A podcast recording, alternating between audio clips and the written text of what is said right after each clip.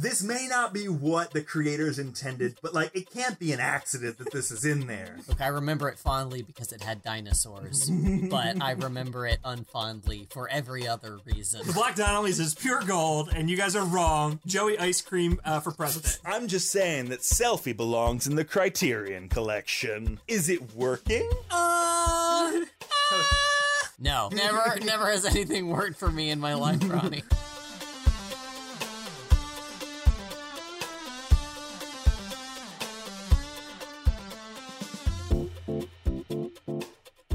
Welcome to Ending Pending, the Firefly podcast where we discuss the f- fireflies, which only lasted a single firefly.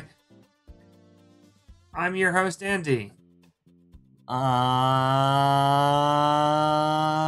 the vision of director Bryan Fuller, and I'm Evan. I traveled out to the inky black nothingness of space, and all I got was this t shirt and a desire to kill, and I'm Ronnie. If you couldn't tell by those introductions, Ending Pending is a Firefly where we discuss fireflies. We're currently discuss- discussing Firefly. Before we get into that, Evan has a bit for us. And before Evan's bit, I want to say that I compared that episode to Hannibal, and Evan very indignantly said that wasn't nearly as artistic or cool as Hannibal, but he made a Bryan Fuller reference, so I was right and he was mean. Uh, Evan, what's your bit? I don't think I was that mean about it. You were a I little think mean you're about remembering it. meaner than it was because you're grumpy, which I Tensions are high. with. I'm gonna, I'm gonna let me. Yeah. Hey, hey, listeners, I'm gonna, I'm gonna step aside from from the from the other folks here. Tensions are high over in the Andy Evan household, so like the energy might be uh different.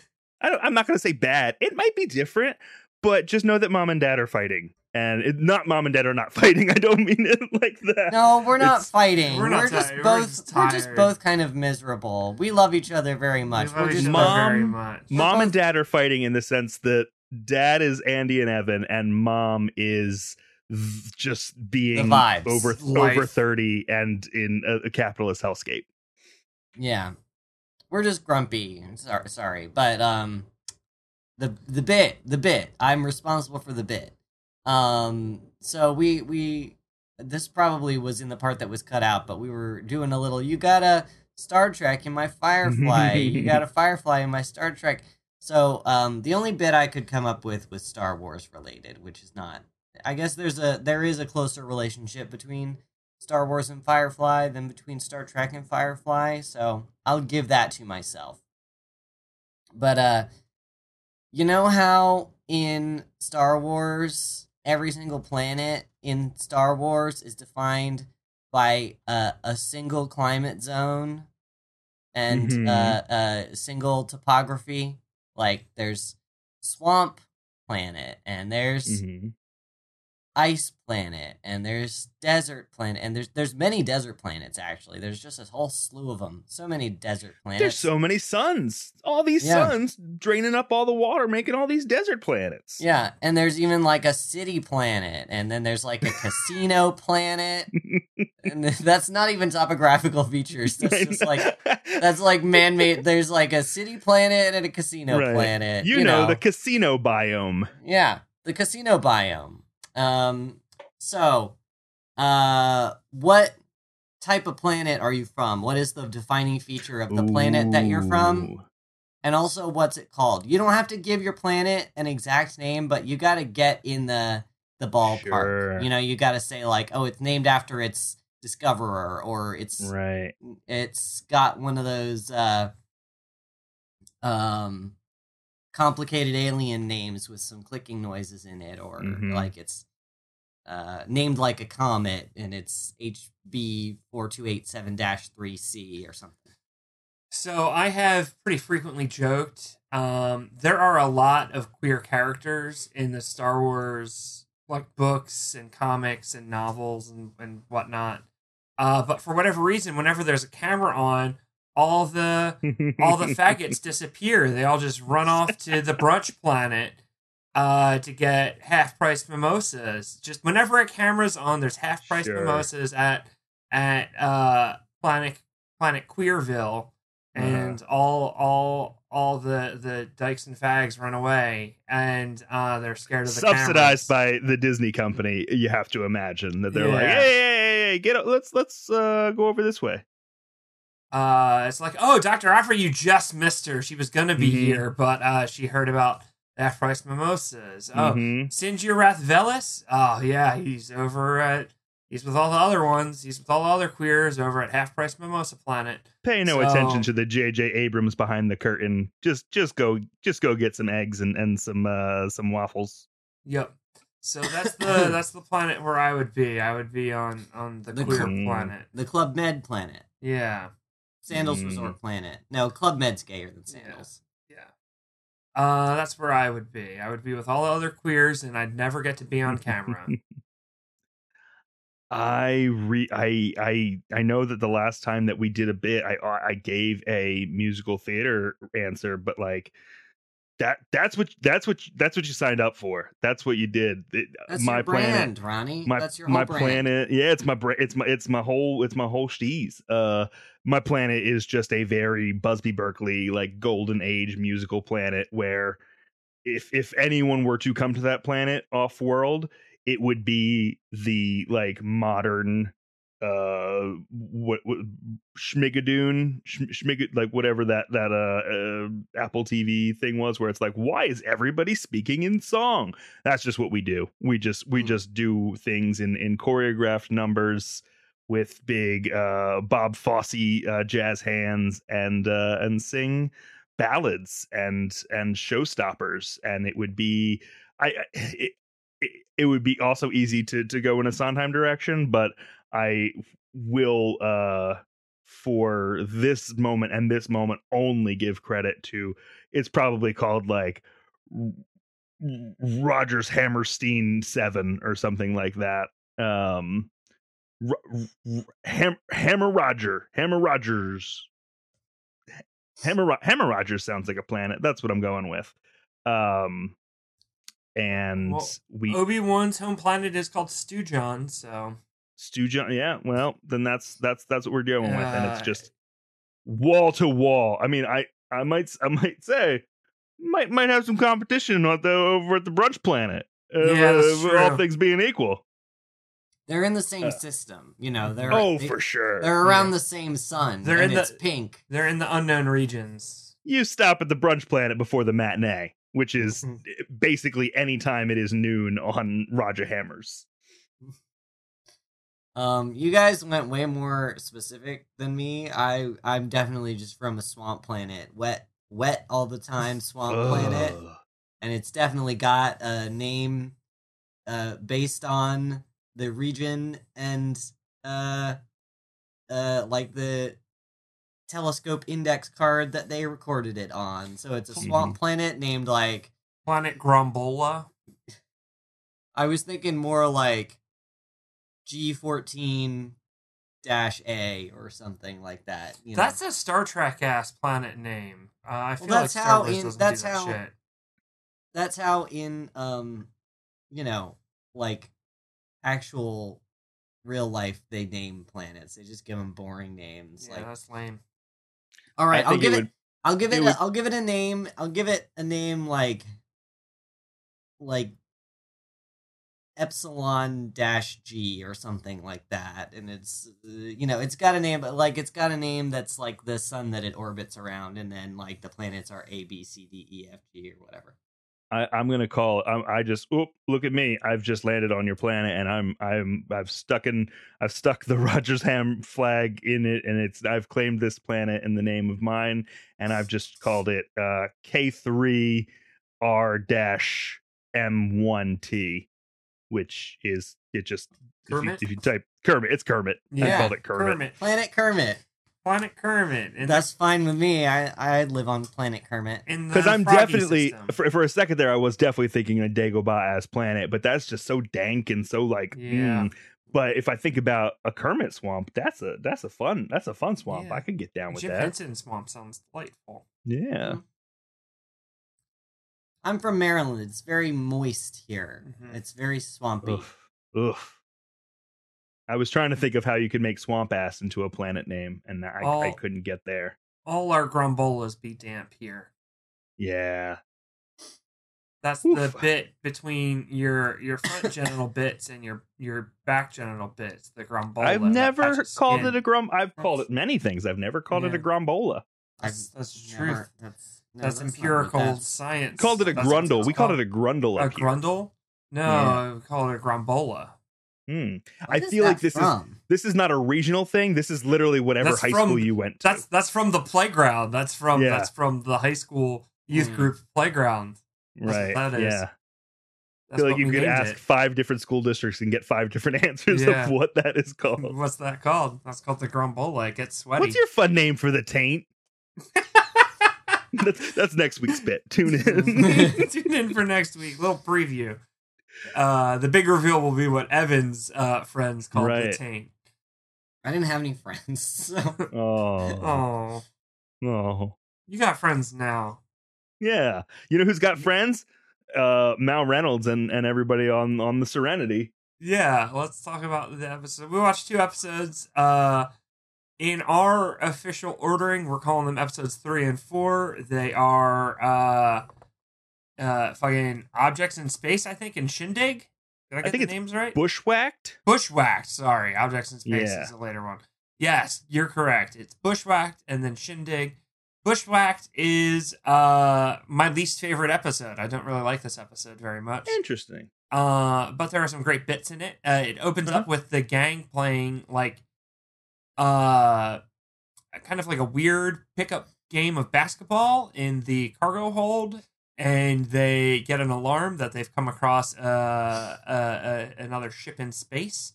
So they go to investigate. As they're coming in they uh kerplunk against a dead body and they uh they attach they board while investigating, it's clear that whoever was on this ship like left in a hurry very immediately.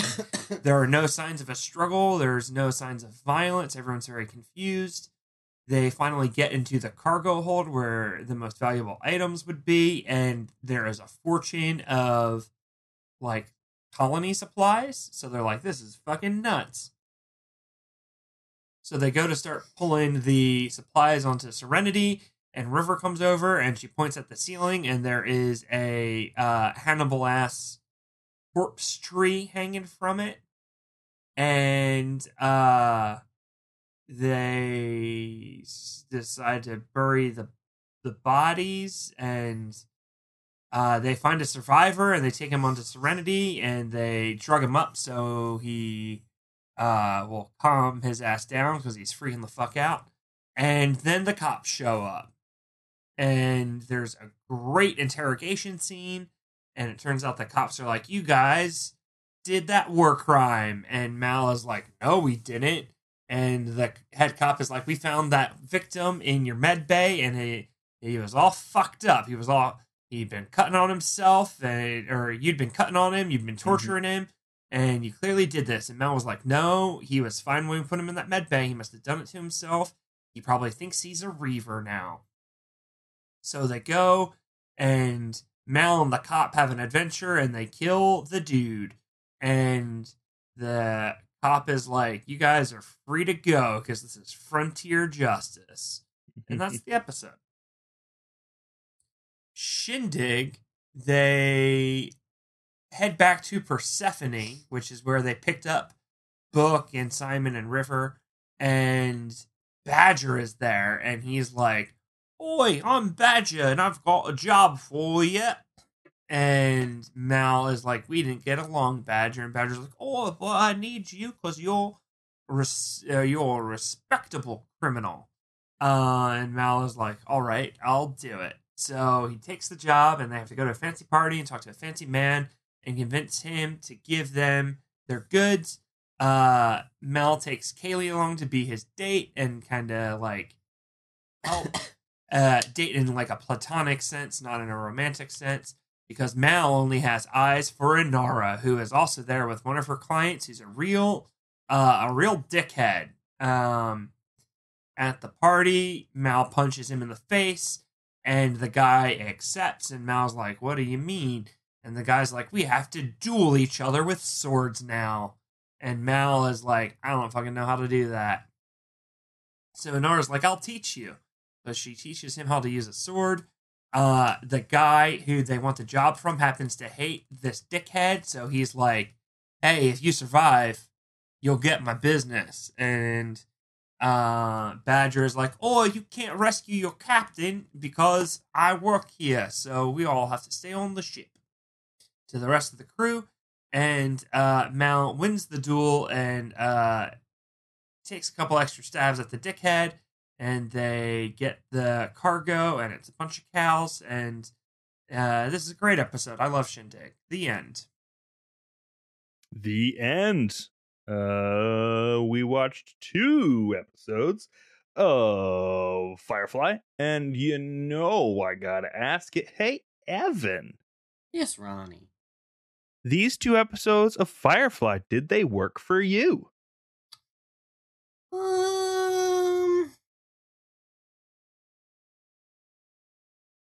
gonna say yeah. I thought they were Yeah. okay. I think this is about as far as I got last time when I initially watched Firefly.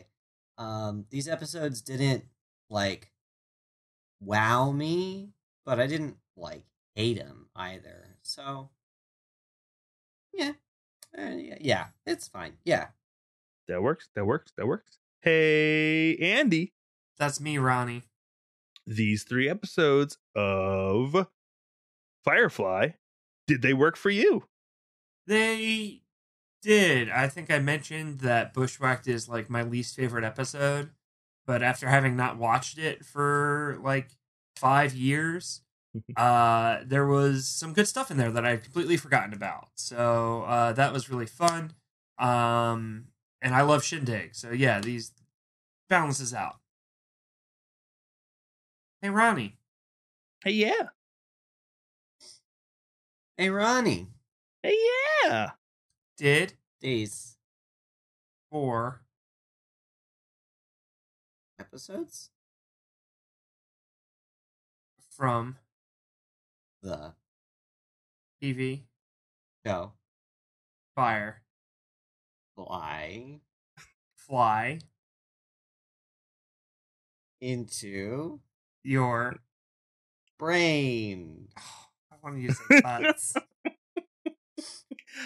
Also, Uh, are we evaluating all four, or are we only evaluating the two? it's just the two. yeah, the You that's- said four. To, was that Yeah. your, was that your prank? Was that you said?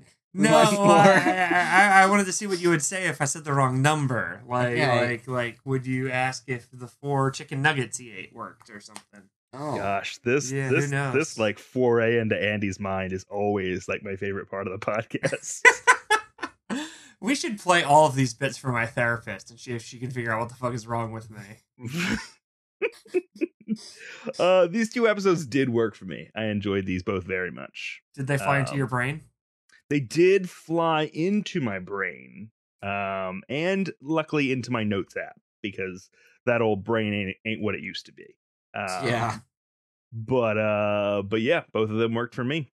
I realized it sounded kind of cruel when you said my brain's not good, and I went, yeah. I was, I was, I was saying that in a that I'm so relatable, so relatable, I- kind of a I way. full- not I- a you're a not a you're an idiot, Ronnie, but uh, I I fully- also I also have a leaky brain. I fully way. took that as Okay. a, a same boat comment, but I Okay. love the idea of you just being like, "Yeah, fucking Ronnie, can't can't remember shit, that dumbass."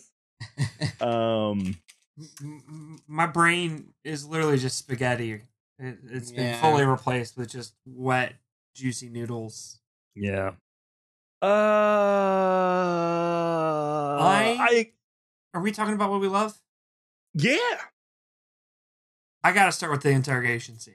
I just I love it so much. Like I know it's a classic trope of like you jump from interrogation to interrogation and the Mhm. crew reveals something about themselves. Um, it reminds me very much of that very famous X Factor issue, uh, the therapy issue where they're they're all in therapy. Um, it just fucking slaps. It's so good. Like every crew member gets a phenomenal moment to shine in that scene and like if someone had never ever heard of Firefly before and you just showed them that scene, they would know who every single one of those characters is. hmm Yeah, that it, it was well done, and it, it kind of um both showcased like a like not only their own like sense of self, but their like relationship to the alliance, and also kind of like showcased the alliance as like a bit bumbling because this is this is what they were able to get out of their interrogation, which is nothing helpful whatsoever. I I think Jayne sometimes gets like mischaracterized by the fandom as only being like a dumb like brute and then it kind of becomes like why does Mal keep him around like why does the crew like tolerate him at all because he's such a like big dumb idiot who's not good for anything but I think this scene kind of highlights like what Jayne's strengths are. Like he doesn't just he fucking doesn't say anything the the whole Mhm. scene, and it's great. It's really funny. Right. Um, like it's a funny bit, but it also is like, oh no, Jayne is kind of a a, a big dumb idiot, but he is also a badass, and he will fuck your shit up. hmm And like Kaylee yelling about the ship is funny, and Wash Mhm. talking about his warrior woman wife is really funny. and uh yeah it's just good stuff. It's very good stuff. Um i i've suddenly forgotten wash's wife's name. Zoe. zoe thank you. Yeah. zoe just like going full military like she is back in the war hmm uh like name rank serial number. It's good it's good shit. Hmm I liked that interrogation scene also. I will without without being negative, I don't know that it fit with the tone of the rest of the Yeah. episode. the, the episode is very tonally all over the place Yeah. Yeah. Uh, well, we can talk more about that, but I also like the interrogation scene. At, by itself, as a scene, I do think it was good. Yeah, uh, we were watching it with housemate Kim, and I think all three of us were laughing out loud during it, which is pretty rare. Yeah. Um, Alan Tudyk really, again, it is tropey. It is a TV trope, but Alan Tudyk really makes the "Have you seen my wife?" thing like work, where she's like a stone cold, like, like she she is a vault. She's a an impenetrable, uh, uh, wall of a person, and they're like asking her about her marriage and she's giving like monosyllabic answers and then they cut to wash doing like my wife is so hot. Mhm. she's so tough. She was like in a bunch of wars and stuff. And like he's just like it, it, it is it is um it's tropey but he he he makes it work. It's it's the same like i said um only alan tudyk and like one or two other people can deliver uh the the dialogue really convincingly because it is a little bit like it's a little silly and in the same way he like absolutely makes the dialogue here work it's a little silly and it's also like uh, like trending towards like creepy too like I, even Mm. acknowledging it's his wife but just like it is a little bit like oh my wife's so hot like it's but it's sincere like it's Mhm. it's it's a little silly he can deliver that because he's Alan Tudyk but it's also delivered from a very sincere like this is the last good wife guy that there's ever been Mhm. uh from that place and i and i do appreciate that very much and he's a fictional wife guy so it's okay Yeah. to stan him yes unlike real people who you should not Right. idolize it's okay to idolize a fake we're not wife guy we're not going to find out in 10 years that he's actually been cheating on zoe with some alien Yeah, uh yeah. because because the story's done um Mhm. yeah the the the bushwhacked episode like though it was we will get to it tonally all over the place i was very gripped. Um it felt very twisty and turny and i complain a lot about sometimes shows like set up the pins to knock them down without any real um consequence. It just like is time filler but like the things that were set up like it was narratively interesting um to like uh, specifically talking about like um Kaylee going under the ship and cutting out the booby trap that the, the Reavers had left behind. Like that was, you know, it was nothing. Like it didn't it it it required little effort on the crew's part. Like that that was a pretty low uh skill check that Kaylee had to pass in order to get that done.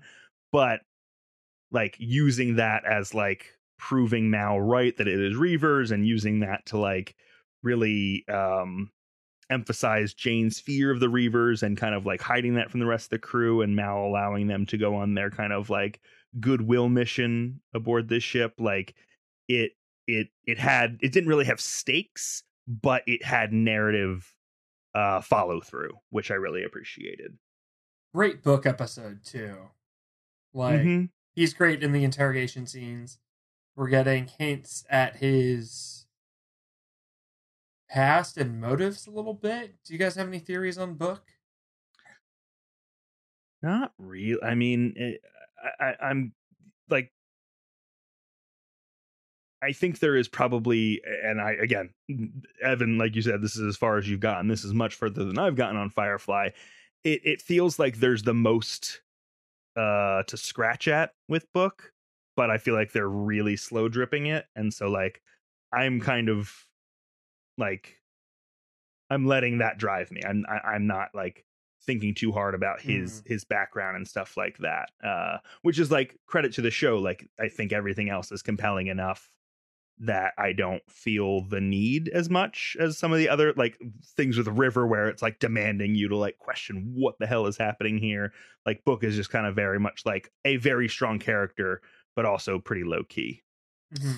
Yeah, I wasn't getting like I have dark secrets vibes from him. I was just getting that he was like an older, well traveled, wise guy who's like been through a lot and seen and done a lot of things. And so he's, you know, really absorbing everything around him and taking it in stride and unfazed by it. I, but So so like the the show the the show or movie never does a big reveal or anything with book.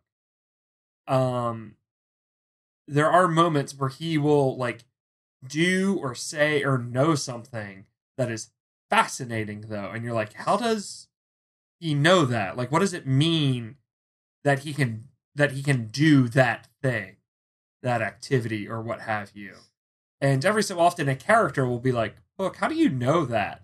and he'll just say something like kind of jokey of like well i wasn't always in the abbey you know something like that and it's you know it's something that the fans have really tried to like puzzle together and piece together uh there is a comic that gives his full backstory and i will never ever read it and i never want to Sure. know what's Yeah. in it because that is in my opinion not the point of book but and it also like to just to stay on book for a second like it also like we talk about with like alan tudyk and like no one can deliver the lines like alan tudyk like ron glass oh is clearly like driving so much of the like introspection but also kind of like curious mystery of the whole thing that maybe someone else wouldn't do and so like how much of this is like what the writers of the show know about book and how much of it is what Ron Glass knew about book and of course we we that is that is lost to to the ages at this point but um yeah that that t- to your point of like not wanting to read the comic and wanting that to stay a mystery like it is that is a mystery like what the truth of that is is a mystery forever i feel like more than maybe some of the other characters Yeah, I would. While I have absolutely zero interest in reading whatever people put into that comic book, I would be interested if Ron Glass had written a backstory or like had Yeah. written notes down. That I would be interested in reading. Uh, Sure. That I would feel would provide some really interesting insight into his, you know, performance and method with with bringing this character to life.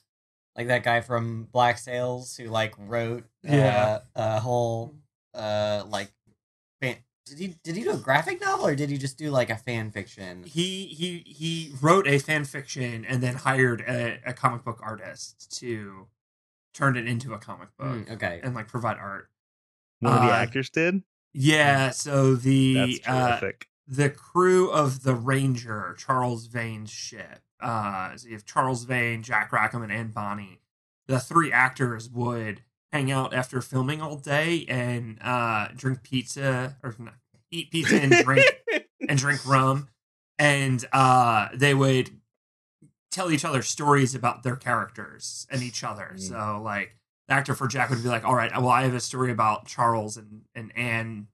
And uh, then you know the actor for for Vane would be like, "Oh well, I got a story about Anne," and then the actor for Anne would be like, "Well, I got one about Jack," and they would just like tell these stories about their characters and each other. And um, the actor who played Jack started like writing them down, and uh, he published the self-published the one about how Jack met Anne. And it's out there. You can you can Google it. You'll find it. It's good shit. It's very nerdy. yeah yeah. i mean i the things that worked for me about bushwhacked are just like the twist and turns like um more on that later but like it just it, i was uh, despite the shortcomings of the episode i was like in it like i was i was like excited to get back from the excruciating long excruciatingly long hulu commercial breaks uh to to figure out what was happening there. So I guess that is uh, the the highest of praise that I can that I can bestow. I I I do like the like very cowboy trope of like, oh well the the new sheriff is here and he doesn't understand how things work out here on the edge of society. So, you know, we're kind of going to have to teach him a lesson and he won't like it, but he's going to have to let us go. Like it is, Mhm. it is very how this episode ends is straight up out of uh, you know, a, a- western movie. Yeah. Shindig is the most Star Trek that Firefly ever gets. Mhm. This feels like an episode of the original series. It's very cheesy. It's very bizarre. The idea of like, okay, our main cat, our main characters are gonna have to go to a planet and attend a fancy party, and then they'll have to fight a duel. Like that They is- have to go to the fancy party planet and with the fancy party planet dresses. Yep. Um, perhaps my favorite trope in anything is we must go to a ball. Yeah. Very good. Um, it is like I don't know that this is my favorite example of it, but it would be almost impossible for me not to like an episode of a show where the premise is we must dress up and go to a ball. we, the normal characters who are normally so relatable and do not walk in high society circles, must go. They did this in Dragon Age Inquisition, the They- video game. and they did it in Critical Role. Yeah, there's Yeah. a whole there's a whole uh segment of the video game Dragon Age Inquisition where you must you and your party of uh you know, fighting adventurers must get dressed up and go to a ball and do politics and do yeah, do politicking at the ball also, which is which is also fun. That's a fun part of it. Um so yeah, I I did I did like this episode. I agree with Andy. The uh we must do a sword duel is very silly but in a fun way.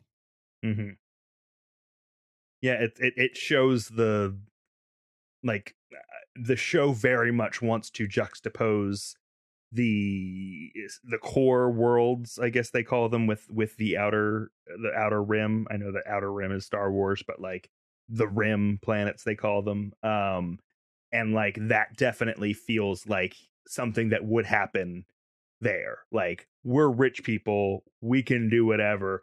We want to cosplay like you know the ruffians out further from our planet. We want to you know have our little uh tete-a-tete and uh you know we're gonna do it with our with our fancy boy flair but it is it is just like those those poor folks out there doing their uh you know fights fights over these petty things.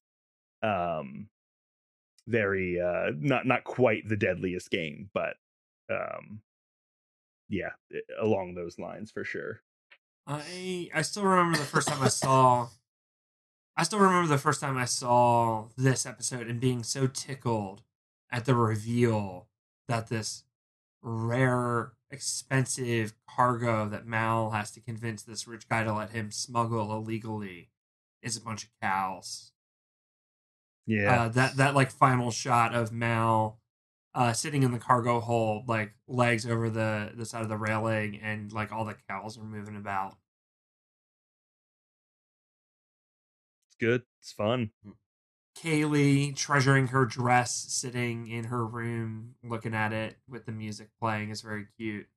hmm Uh, I do like that Kaylee is um like a, a a girly girl. Um, in spite of being the mechanic, I feel like you know it's fun to have uh what's that character from uh Atlantis, the like Hispanic character who's like real tough and tomboyish, and she's she'll She punch your arm and you'll fall over, you know. Um that's fun. It's got its place, but I do appreciate that um Kaylee is like all flowers and rainbows and sunshine all the Right. time. She wants a frilly dress, she wants to wear pink, she wants to have her hair uh combed by the the fancy lady who lives with them and also um she she's the best at engines. She's so fucking good at engines. She's she could engine with the best of them. Masculinity and machine and knowing how to machines is not like mutually exclusive. Like like Mhm. the, these two things can can you know exist apart from each other.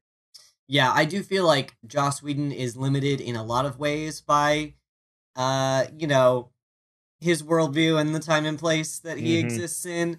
But uh, that's that's just a nice little little thing he did that I feel like uh, isn't isn't as constrained as some of his other choices. you can understand why he had the like woke liberal reputation he did for a very long Sure. time. Mm-hmm. When you go back and you watch Firefly and Angel, uh, it, it probably also turns out that a lot of that was because of the other people he surrounded himself with, and the the shit that is in those shows is because of him.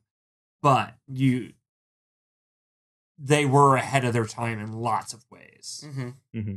hmm Yeah, I mean, whoever wrote that, great job. Like, Yep. you know, it, it, it's it's it that is what it is. Um, and it's also cool that like, I feel like you could do that thing, and then it could be a situation where like, well, she is a girly girl, but she kind of has to hide it and is kind of ashamed of it, or she's a girly girl, but she like really likes machines and she kind of hides that, and it's just like, like she is sitting there in this frilly ass dress and like holding the attention of a bunch of of people at this party just talking about how cool engines are and how cool ships are and like th- these are both parts of her identity and she wears them both like incredibly proudly and and that's cool She hides nothing. Uh, Yeah. I love Kaylee very much. yeah yeah yeah Uh, Also, I like that she gets to be horny.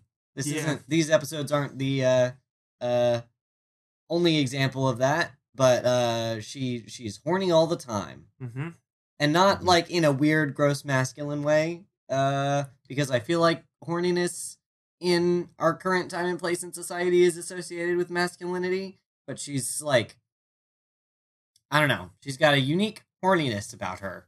We got uh River starting. yeah what's up with river We we got River starting to contribute here a little bit. She contributes a little bit.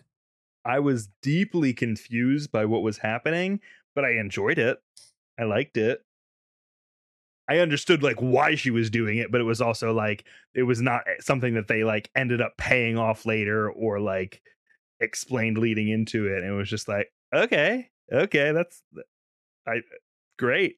That was fun. I I'm here for it. Yeah, River can do some weird stuff. Uh, this is the first hint that River can do some weird stuff. Uh, as of right now, it seems that that is limited to weird Irish imp- impressions, but I feel like No, it's, just a Cockney. Cockney. Cockney Yeah. is Cockney. Mark Sheppard impressions. Sure. These these episodes pretty good. Can we talk about what we didn't like as much? Um, is there anything else I want to say that I liked? I don't know. Shindig was Uh, good. Shindig was yeah, it Shin- followed the trope. Like like we talked about last time how like train job did not follow the train heist trope and that was kind of a, a shortcoming of it. Shindig pretty straight down the line. Followed it followed it to a T. Yeah, I think the the last uh good thing I want to say about train or not train with Shindig is just it's really funny. Like it's just a fun, silly episode. It doesn't take itself too seriously.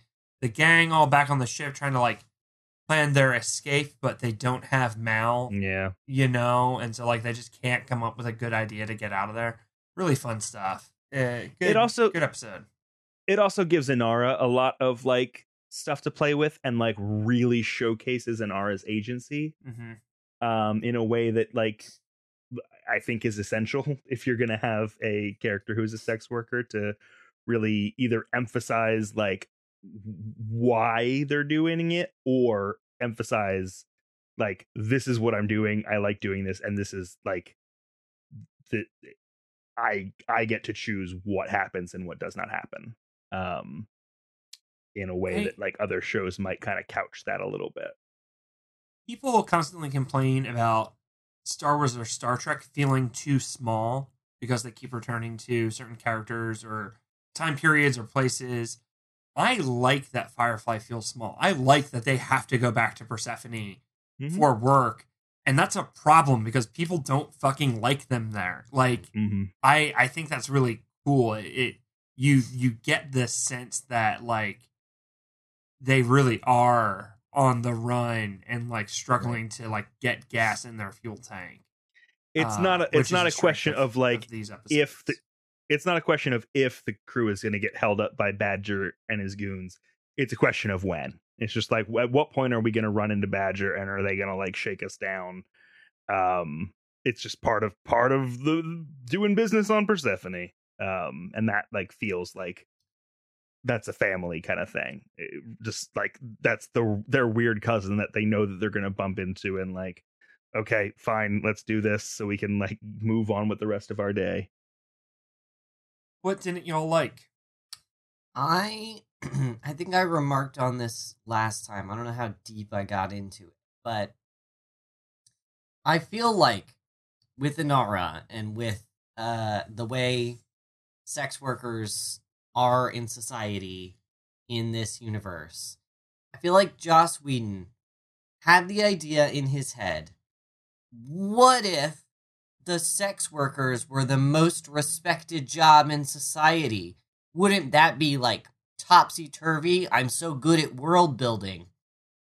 And then he failed to build a world around that idea that makes it feel plausible, if that makes sense. Mhm. It's like it's like in Bright where they just put fantasy races in modern times and like changed every aspect of human history and then like the Alamo still happened. Like, wait, would that have still like what?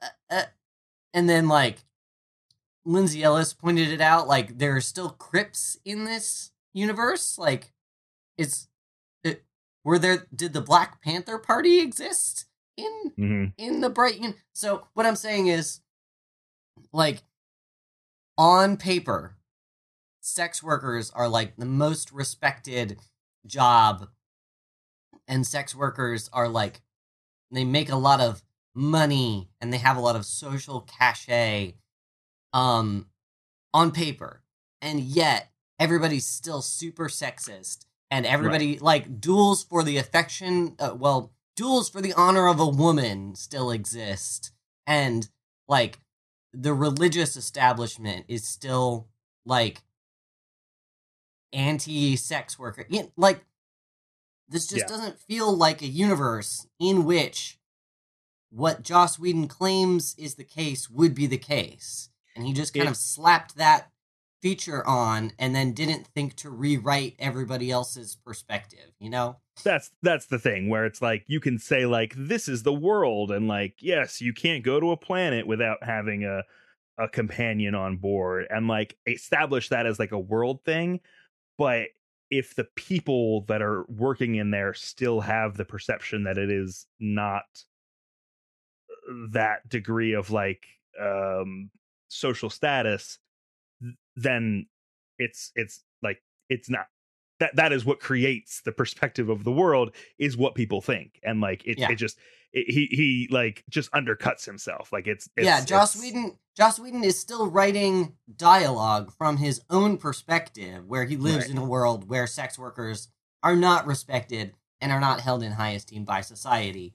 So these things are these things do not make sense together. Like it, I And don't buy that Inara is respected by society and has a lot of power in most cases because Mal still talks to her like the he, Mal still like says sexist shit to her. Um, uh, the Reverend like still doesn't like like he's he looks down his nose at her, you know, even though he's a good guy. Like the the her client is still sexist to her, even though in theory she has all of the power in this relationship. Like it just doesn't it doesn't fit together. and everyone is still trying like she talks about how like people want to take her away from all this and it's like that's not the thing that you say to someone who has like a well-regarded career and Yeah. life like that. would you go to a it- senator? Would you go to a senator and be like, "I'm gonna take you away from all this, right so you never I have mean, to work should. again"? You know, honestly should. There's a lot of senators who you should take away from all this. Yeah, but Um, if somebody if somebody is a senator, they Right. work real fucking hard to to get there. You know what I mean? Like uh, Yeah. like everybody wants to. Well, not everybody, but a lot of people want to be a senator. there's also a world in which like Joss Whedon could create the companion job and like say which like I, I I very much feel like is is kind of in the subtext like sex is a part of it but also it's just companionship and like uh, it like it you could really take the not to like take the sex work out of it but to create this world where like oh yeah and of course they would they would have sex too to, to make this such like a sex neutral kind of thing.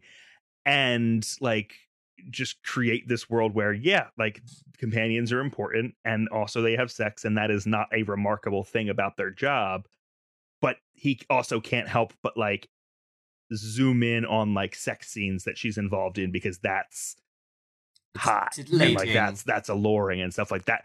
That is the part of the job that the camera focuses on the most despite the idea of the job being like yeah it's a part of it but like there's there's more to it You guys are going to have a lot of opinions on the episode where they have to defend a brothel. oh good And it's full of whores, not companions, because there's a difference. oh god yeah I, cool, cool. it's it's yeah it it really it is really like wanting to have your cake and eat it too of like Mhm. no i'm i'm above all this but also here is her taking a sponge bath after a sexual encounter like it's it's just it's it's a bit it's it's i, I want to say it's cheap but it's like it, it's it's right there you could you could do better but you didn't so Can I point out a really nitpicky thing that bugged me? Mm-hmm. fuck you Oh, i'm gonna please point do. out some real That's my whole things, so brand. keep- I love going. nitpicking. So I have watched Bushwhacked so many times. I've watched all of these episodes so many times. This time I realized something that really bugged me. I really hope it's what I'm going to say, but keep going. So they enter the ship. They cannot figure out what happened to the crew. They saw the dead body floating in space, and then they saw no signs of violence, no signs of struggle. Uh, food left out, half eaten. Uh, computers like open to like miscellaneous web pages. You know, like people clearly left in a hurry Mhm. did the Reavers put everything back? Did the Reavers like murder, rape, and remove people's skin and hang them up into a flesh tree, and then like, like, get get uh fucking bleach everything down and put all the food back half eaten? Like, Yeah. like what what hap- what what happened there? Yeah. I Yeah. don't understand. Never There's- noticed it before. because like the reveal is so spooky, you know, Right, like yes, like yes. it's so spooky your brain doesn't like notice it, but right. My brain noticed it this time, and I was just like, oh, that doesn't make any sense. Yeah, this There is were not so- actually the MO. Like the MO wasn't that they were vaporized. They were fucking brutalized and murdered and they were bleeding all over the in the Yeah. corpse tree. Yeah, yeah. That's a very I didn't notice that, but you're extremely right. It it is like for me it was less that like my brain didn't notice it and more that like I was forgiving the mm-hmm. show for like these kind of things. Like there's there's also like like I just felt like every plot twist, not plot twist, but every like plot point, every like we're moving on to the next thing now was very contrived. Like the Uh-huh. fact that like I, they they wanted to do a full circle thing with um Mal explaining how somebody becomes a reaver of like going out to the the end of space and being with all that nothing and then that's what you become you become nothing and and what fills that space and like then like this guy saw people get raped and murdered and so he also uh saw these terrible things and it's like and that made him want to become a re like a reaver? I don't like you really have to walk me there the whole way because that's not like the obvious conclusion. I like i was uh here comes uh ronnie's rewrite corner but like i thought it would have been way more interesting if this was like he was talking about how they were so weak and you know I, it felt like this was a reaver that got left behind that would have Mm. been like interesting of like he's like the runt of the litter of the reavers and so they just like left him behind with all of their their scraps and then uh-oh he's in our cargo bay now and he's still a reaver and like that would have been interesting i don't i'm not into like he saw the darkness of humanity and decided he had to become it. There's no other option here. Um i just felt like that was v- very contrived. And Yeah. also also if we're if we're nitpicking um simon and river are hanging on the outside of the ship when a, this huge like alliance uh gargantuan like space station is right above them. And based on the first episode where they're in the like salvage scrap thing we know they can scan for heat signatures. We know they can do Mhm. that. There uh, you could you could say like oh there's some residual heat and so they wouldn't be able to tell for sure. They, they there's no way that they didn't see them hanging out there but it was a fun little set piece I didn't like I didn't even remember that heat signatures thing and I still found it implausible that they could just chill on the outside of the ship Right. and nobody would spot them. Right. Like I no- think no, it's, an, like- hom- it's an homage to Empire Strikes Back with the Falcon. sure but that was The- the- good and this the- is different The Alliance is just too proud and too cocky. You know? but that would be like if if they were like hey we know that there's a falcon somewhere glued to the underside of this ship we just can't find it we can't we can't see it anywhere that Yeah, that they they could have been a little cleverer about it. They could have had him Right. hide in one of the like. There's got to be some landing gear on there, right? You know, hide in a compartment or like even in the, the like the exhaust ports or something like that. But- I don't know.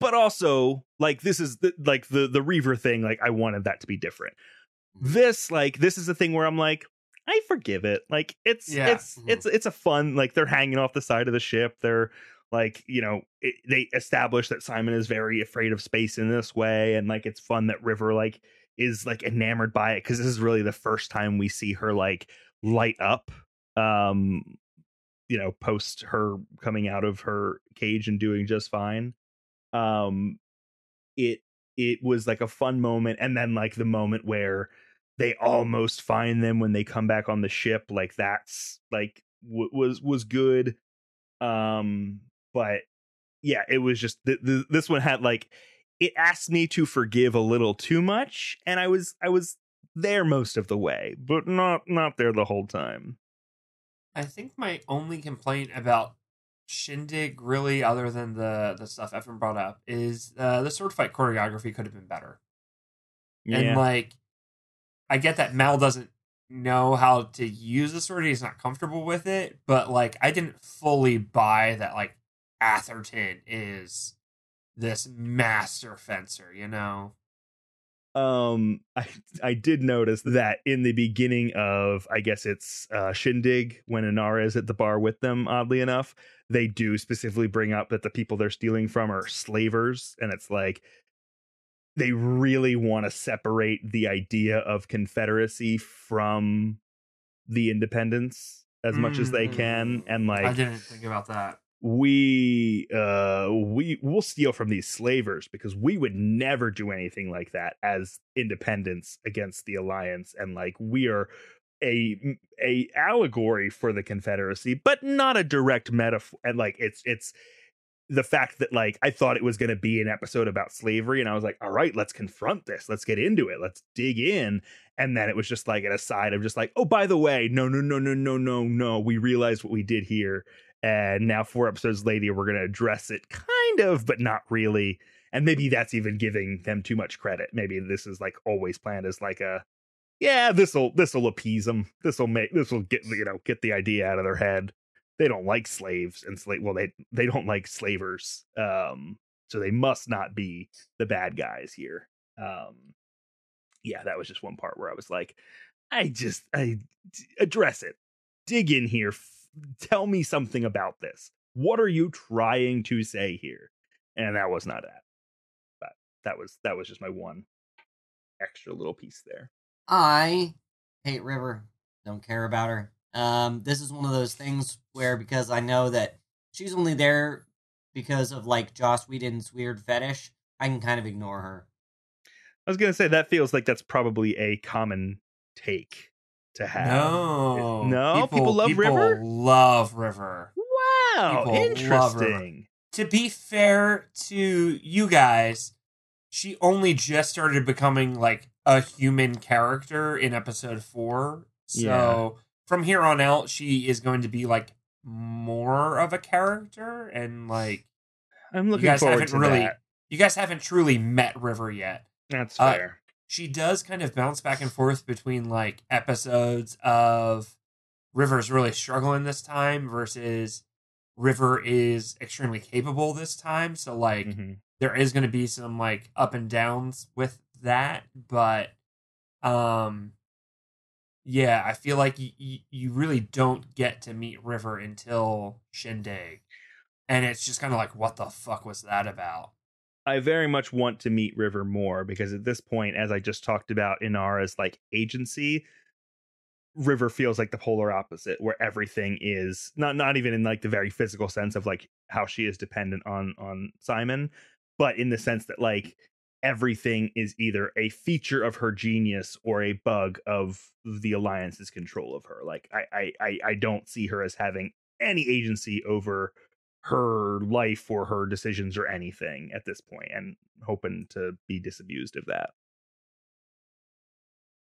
Um i also i i'm this is probably a conversation we should have later on. I'm interested to like learn more about the Summer Glau of it all. Um and and like at what point she began disliking this role and this uh show and and you know where that all fits in but um i i know you like the cattle andy but we have had to to, to get a little bit more on the nitpick wagon um we have had uh both wash and kaylee complain about how they do not have the correct like gear to make this ship fly and they really have to like duct tape it together.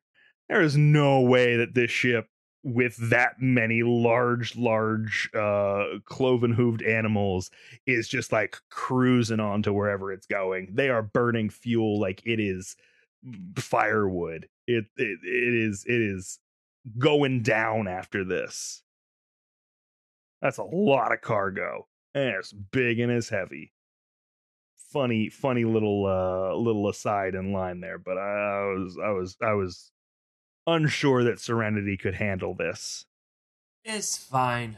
They got a they got a they got a setting for it. You know, you Sure. the, the the cattle switch and right it pulls power from somewhere else. right you feel like they would just do that all the time but um I this is an unrelated note, but I love that they don't have guns. yeah i mean have has a gun but No, like the ship. Oh yeah, yeah. Yeah, That, like, and that is yeah. That is um I, I have been putting together a campaign in a game called Scum and Villainy, which is a Blades in the Dark space opera esque Star Wars, Star Trek, Firefly esque, Guardians of the Galaxy esque. And like one of the things that it talks about in the game is like there's that you like if you have like a ship with guns on it, that is akin to just like having like a gun on your hip and like that people are going to look at you askance and so like having guns on your ship is kind of at least in this game that takes from firefly is like illegal or like very much discouraged and it's like yeah that that would be weird It- if for a ship to just have like cannons on it It makes sense because you don't have guns on your car. You know, you don't drive a tank down the street if you're Mhm. just going Right. about your business. and even like for cargo like it would be wild if there was a big 16 wheeler that just had like a howitzer on the side of it Brinks trucks even don't have guns mounted on them, you know. right um yeah it, it- that is that there is some charm there we are very used to the star wars of it all where everything is kitted out with a turret yeah. um but but yeah in a very I, I i have not watched any star trek it would strike me as odd if they had big uh cannons on their ships um they do because it's the Federation is like a peacekeeping exploratory network organization. police police state It, depends on who you ask. Uh, it- if you ask our friend uh, Alex Flanagan, uh, Alex will be like, "Fuck the Federation!" Like they're fascists. Um, uh, I, I I might not go so far as as to as to that. The Federation is flawed though, and uh, they they sure do be having uh big old guns on their Okay. on their UN Peace Corps space Sure. vessels. I have Um, never disagreed with Alex Flanagan yet, and I'm not going to start today. So Yeah. sorry, Andy. I, I will Um, say Alex is right that Deep Space Nine is the best Star Trek, um, and it is also the most critical of the Federation. The Maquis didn't do anything wrong. That's really like at the end of the day, the Maquis didn't do anything wrong. I stand by that. um, Chakotay for president. What else didn't work? I don't think I got anything else. Yeah, these are good episodes. I think. I know that you said you didn't like Bushwhacked very much, but like I said, the things that I didn't like, I was mostly able to forgive. So The the body tree in Hannibal was better. Well, sure. who That's wore 'cause it? Bryan better? Fuller's Bryan a- Fuller An it. absolute little freak though, and he had a much bigger budget. Bryan Fuller is a maniac. if we're comparing the complete psychosis of Bryan Fuller and Joss Whedon, uh, take it away, Bryan Fuller. You've won. You you have the the cooler body tree of desiccated corpses. Anything else just about Firefly in general? Now that we've digested, Evan, this is as far as you've gotten before. This is further than I've gotten. Evan, Andy, clearly you are like waiting on bated breath for what's coming next. Like, what's the what's the vibe? What's the feel? Um, I I am I am surprised by how much I am enjoying it. My thoughts are almost exactly what I expected they would be, which is it's fine. Mhm. Like it's a per it's an all right show. It only like this is my uh brr, brr, brr, brr, episode 4 episode is this episode are we on episode 4 or are we on... Three and four. this is my episode 4 hot controversial take. Firefly's fine. And people got attached to it because it only got one season and they were able to fill in everything they didn't see with the best possible version of itself in their imaginations. Um, that's not a dunk. Uh, that's that's a cool thing that people do. Um, but the the version of Firefly that lives in people's heads is is better than the regular Firefly. The regular Firefly is perfectly fine and has some interesting ideas in it. I think it's perfectly fair to say. Mhm. I don't feel like that's like controversial. I mean, well, and it might be incredibly controversial, but I feel like with most things like this, things that have like aged a couple of decades, you could say that same thing. Like the people who enjoy it have some ideas about it that like endear it to them. Ronnie, if I said this to somebody in 2008, I'd have been stabbed to death. For sure. Yeah. if I no. said this out loud, at, if I said this out loud at like a Comic Con in like 2008, I'd have Right. been um I'd have been mobbed. My corpse Yeah. would be unrecognizable. Right. People people attach like regardless of whether it it didn't get like this the ending it deserved or whether it's not like the, it didn't get like a second season or whatever it is, like people just attach a lot to it. And I think that is incredibly fair to say that like whatever you decided it was in your head was better. I I I, I up until I, I I think that not to uh to invoke the name, but I think that that very much can be said for Harry Potter, and that mm-hmm. certainly got lots of of you know screen time and book time and movie and and everything time. Like that story was told and told and told again, and yeah, it's not very good. But the people who it's important to and it was special have hung a lot on it that just simply is not in the text and also maybe they're transphobic but like I if I were to go back and read those books, I would be shocked at stuff that is in the a Harry Potter musical is not in them. And that's because the Harry Potter musical is significantly better than those books fucking were. Mhm. And Mhm. I loved uh I loved those very much. And uh but you like your brain is just like, oh yeah, it's all Harry Potter. So it's all from J.K. Rowling when it's like actually the shit you like is from fucking people who weren't her from fan fiction writers and Right. people doing weird shit with puppets and whatnot. And- and I think much of of Firefly, and granted, I have not finished Firefly, and I am not really like in this world or this culture, but I think a lot of Firefly stems from the fact that the people, most of the people who were in this, really enjoyed it and have like made it their bag to like tour cons and like be the Firefly gang and like Mhm. they have carried that torch and made it very extra special for a lot of people and like have imprinted their own personalities into this world that like yeah i mean Jewel Staite is a fully formed human being and also played kaylee and in some ways kaylee is inseparable from Jewel Staite because we didn't learn much about kaylee in the short time that we had her versus what we know about Jewel Staite. And so like th- that that is going to keep going back and forth and until you just like associate great people with a show that was like you said evan just fine. The the next two episodes we have on our docket are like okay uh they were never ones that like when i would rewatch it that i'd like get excited about. You know those were the episodes i'd put on when i'm folding laundry kind of situation. Uh and then after them it's like banger after banger after banger.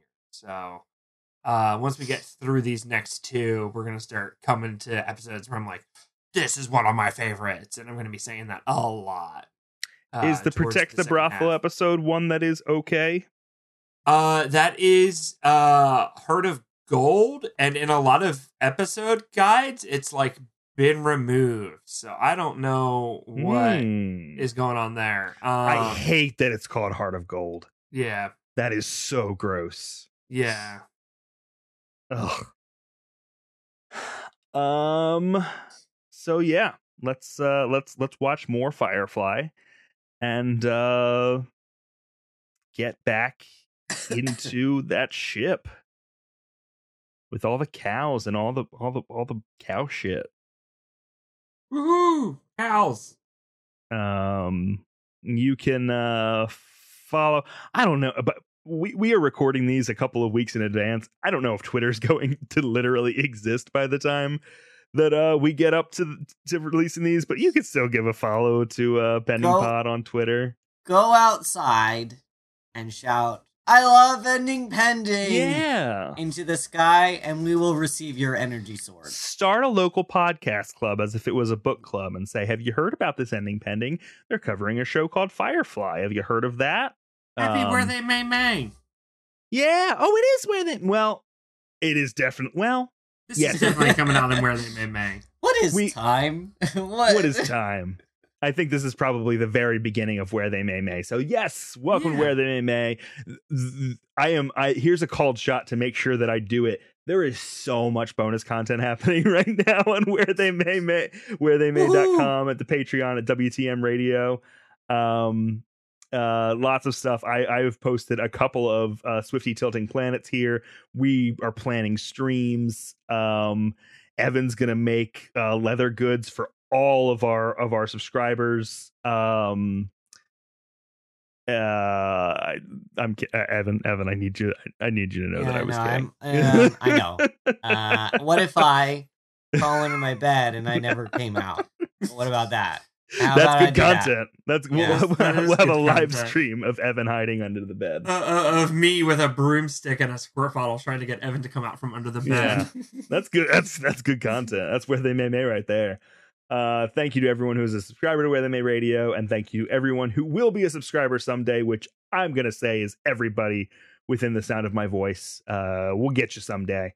Um, once again, that's patreon.com slash WTM radio or go to wherethey.may.com for links to our merch and to our If- other shows on the network. If you have listened to all 200 episodes of Ending Pending and have not joined the Patreon by now, uh, you are literally stealing food out of the mouths of my cats. It's So, tax evasion at this point, honestly. Yeah. That's how they got Capone. Yeah.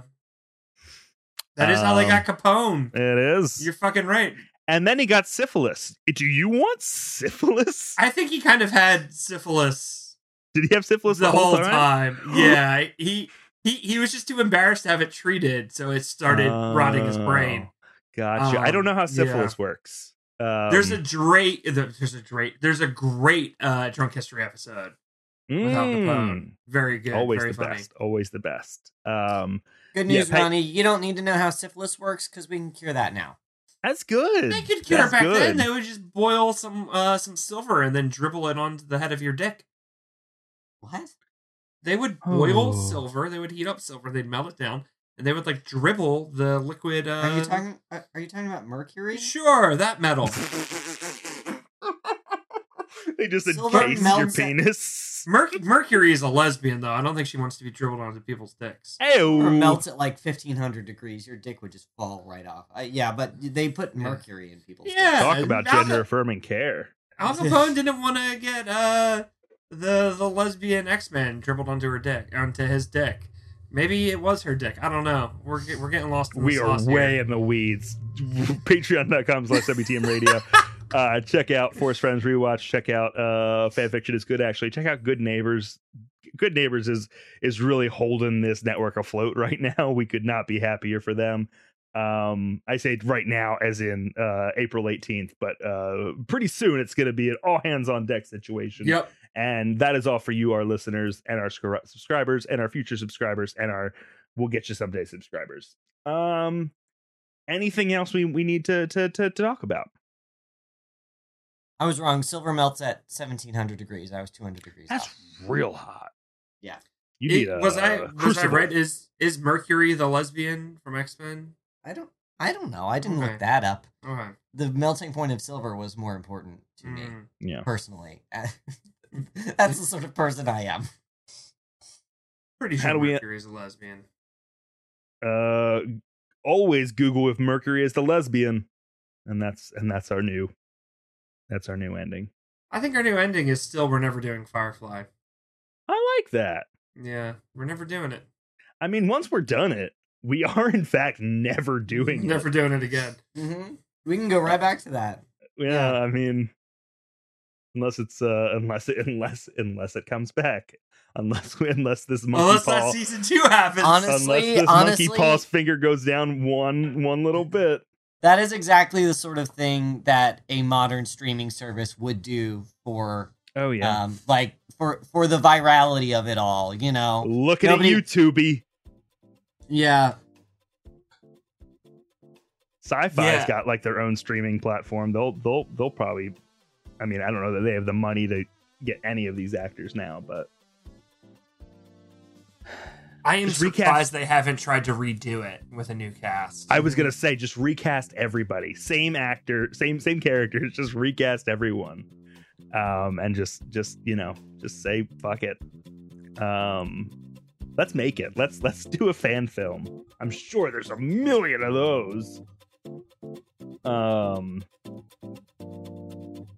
we're never doing Firefly. Woo!